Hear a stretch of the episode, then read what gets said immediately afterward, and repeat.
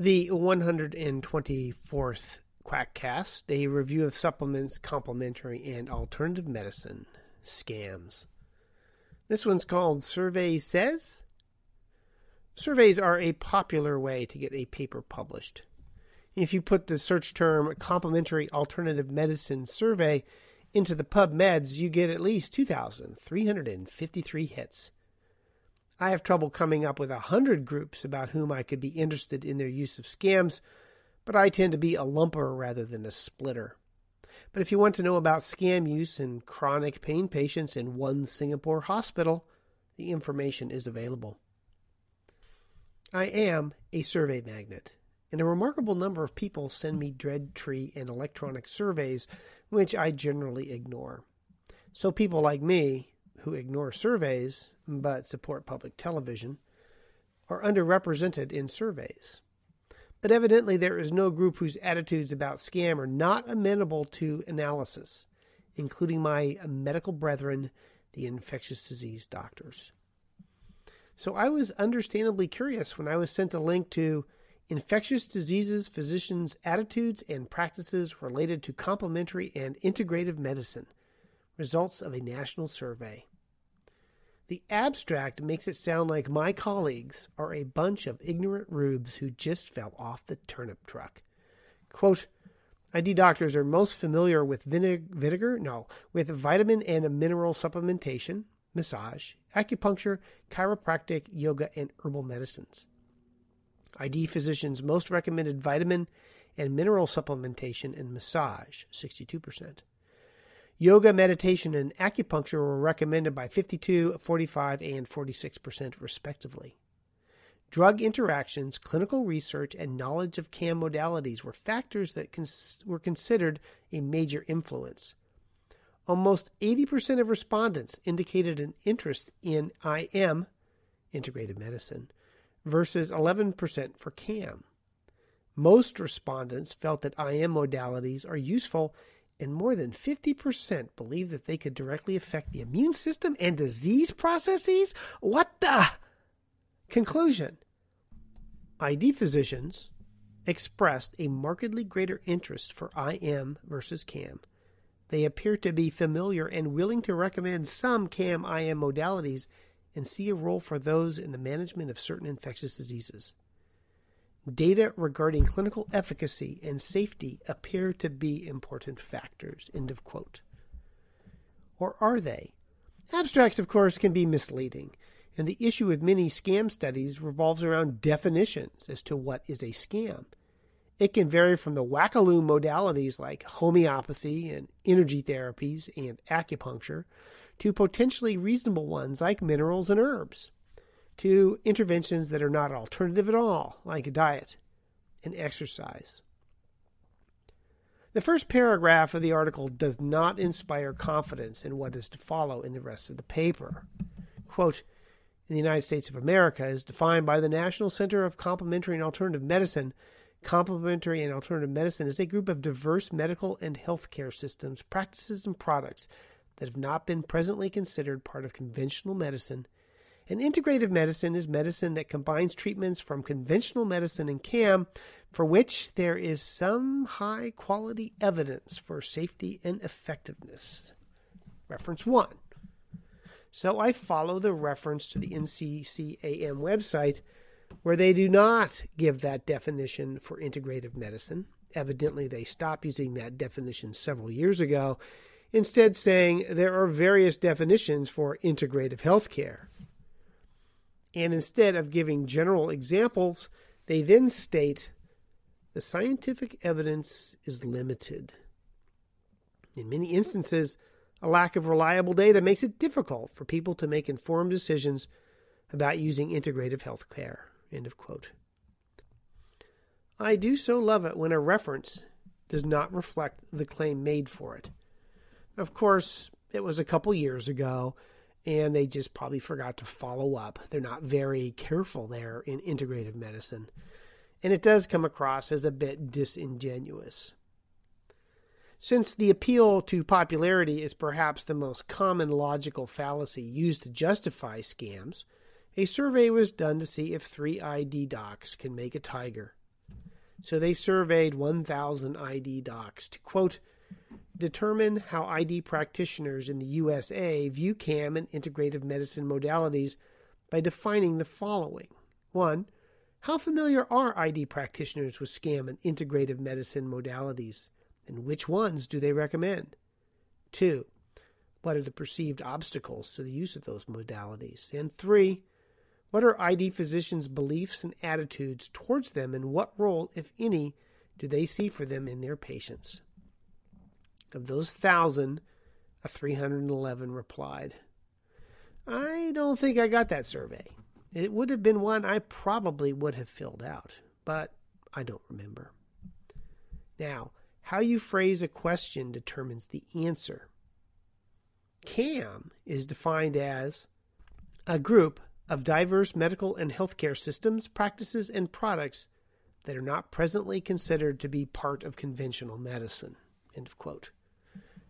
An integrative medicine is defined as, quote, the practice of medicine that reaffirms the importance of the relationship between the practitioner and patient, focuses on the whole person, is informed by evidence, and makes use of all appropriate therapeutic approaches, healthcare professionals, and disciplines to achieve optimal health and healing.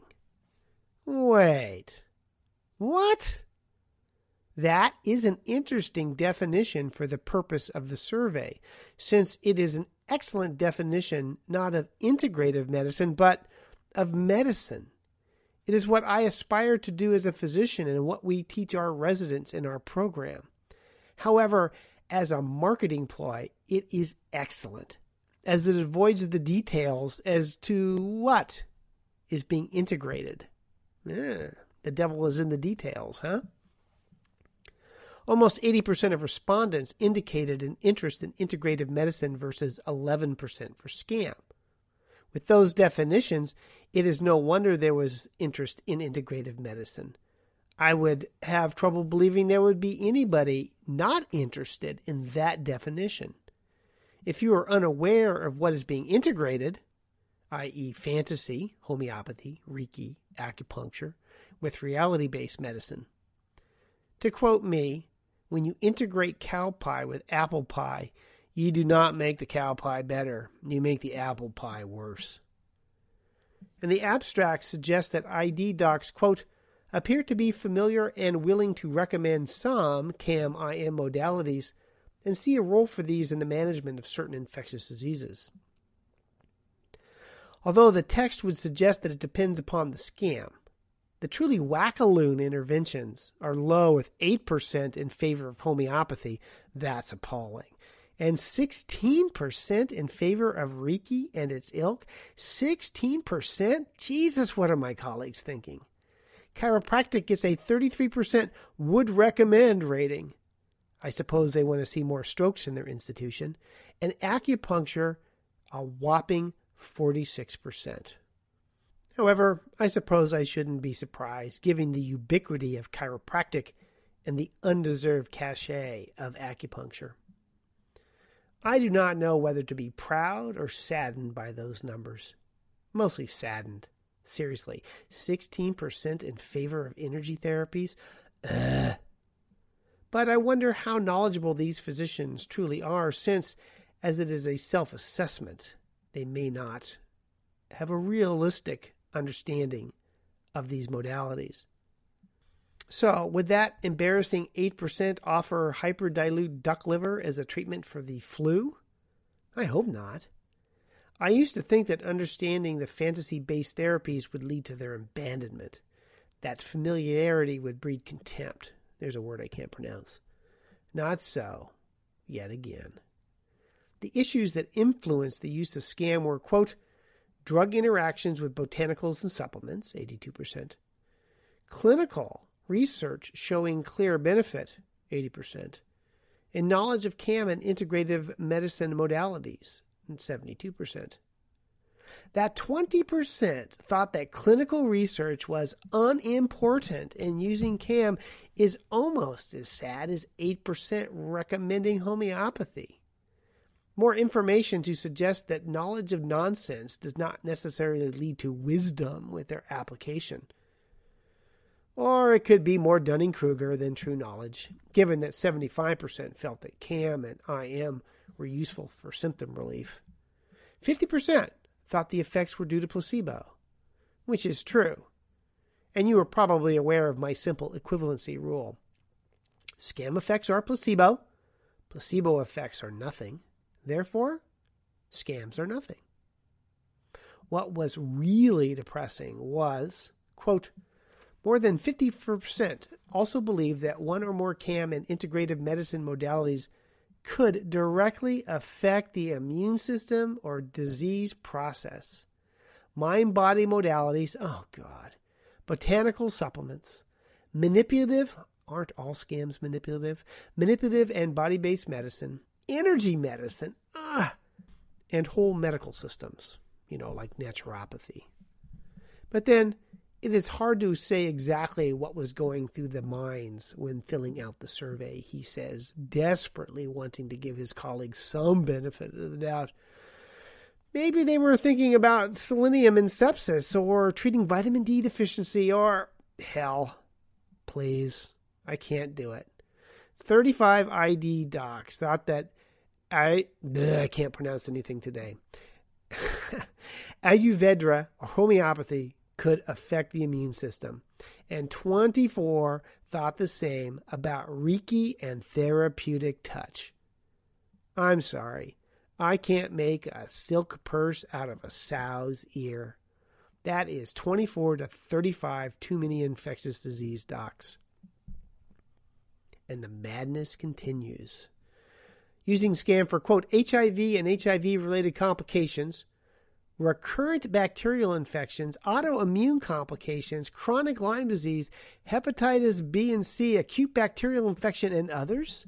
116 ID docs would treat non existent chronic Lyme, probably by boosting their immune system with a powerful placebo of homeopathy. Or use it for acute bacterial infections? Jesus, don't you have antibiotics? Or HIV? What were they thinking? Maybe I'm missing some subtle thought process that would allow these modalities to be used since the responders say that clinical research is only important 68% of the time. Or maybe because 20% of the respondents are not board certified and 15% have an affiliation for a CAM center. Perhaps the 311 who responded are not the best and the brightest in the field. Again, I love the flexible and inclusive way scam providers define their field. They refer to artemisinin, an extremely effective treatment for malaria alternative, like Taxol and aspirin. That 14% had insufficient knowledge of these medications, and 6% thought them slightly beneficial, and about half thought that cranberries effective for UTI supports my thesis that the best read in the field of infectious diseases we're not filling out that survey. So, what can you say about ID docs and scams? Given the broad response rates, depending on the scam surveyed, should I be happy or depressed with a statement like, quote, the practice of infectious diseases relies heavily on information and data. Therefore, it is not surprising that ID practitioners are data driven in their clinical practice. The findings from this study support this as 68%, a C plus of respondents reported that data based on clinical research was the most important factor in determining treatment plan. I suppose the evident shock that other people used information and data comes as a big surprise to the authors of this paper should be expected given what they do for a living. And what part of medicine does not rely on information and data? Oh, yeah, integrative medicine and CAM. This was a painful podcast as it generated some cognitive dissonance. I tend towards strong loyalty to my various tribes and my various granfalloons science based medicine, infectious disease, the Portland Trailblazers. And I had long considered that ID docs were, without a doubt, the smartest docs in the hospital and the best diagnosticians. We have to be, since infectious diseases crosses all specialties. I leave it to my listeners to decide how much exaggeration I am making and how much I think this applies to me. but let's say that false modesty is not my strong suit. But as a group, we are evidently no better than other docs when it comes to thinking about scams. I went searching the PubMeds. There are many articles on cognitive biases as they relate to diagnostic errors. There's a very good reference in the recent clinical infectious diseases. But there is little I could find about the errors we make in deciding upon a therapy. The only one that comes close is the classic Observations on Spiraling Empiricisms, Its Causes, Allure, and Perils with particular reference to antibiotic therapy, an article everyone in medicine should read and take to heart. There is nothing I can find on the PubMeds that directly addresses the errors so routinely made in the research, evaluation, and application of scams. It's sad. So the results of the survey should not come as a surprise.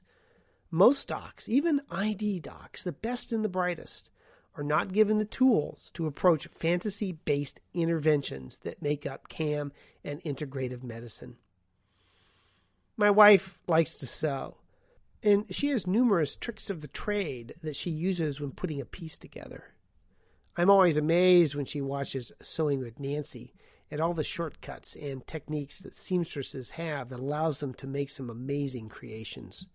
She understands the subtleties that can make sewing easier. We need, as a profession, a similar collection of tips and tools for the assessment of scams, because this survey would suggest we sure as hell don't have them. And that ends the 124th Quackcast. If you're bored, go to iTunes and write me a glowing review. If you're bored, go to my website, edgydoc.com, and enjoy the wonderful and growing multimedia empire that I have there. But until the 125th Quackcast, I'll see you later. Bye.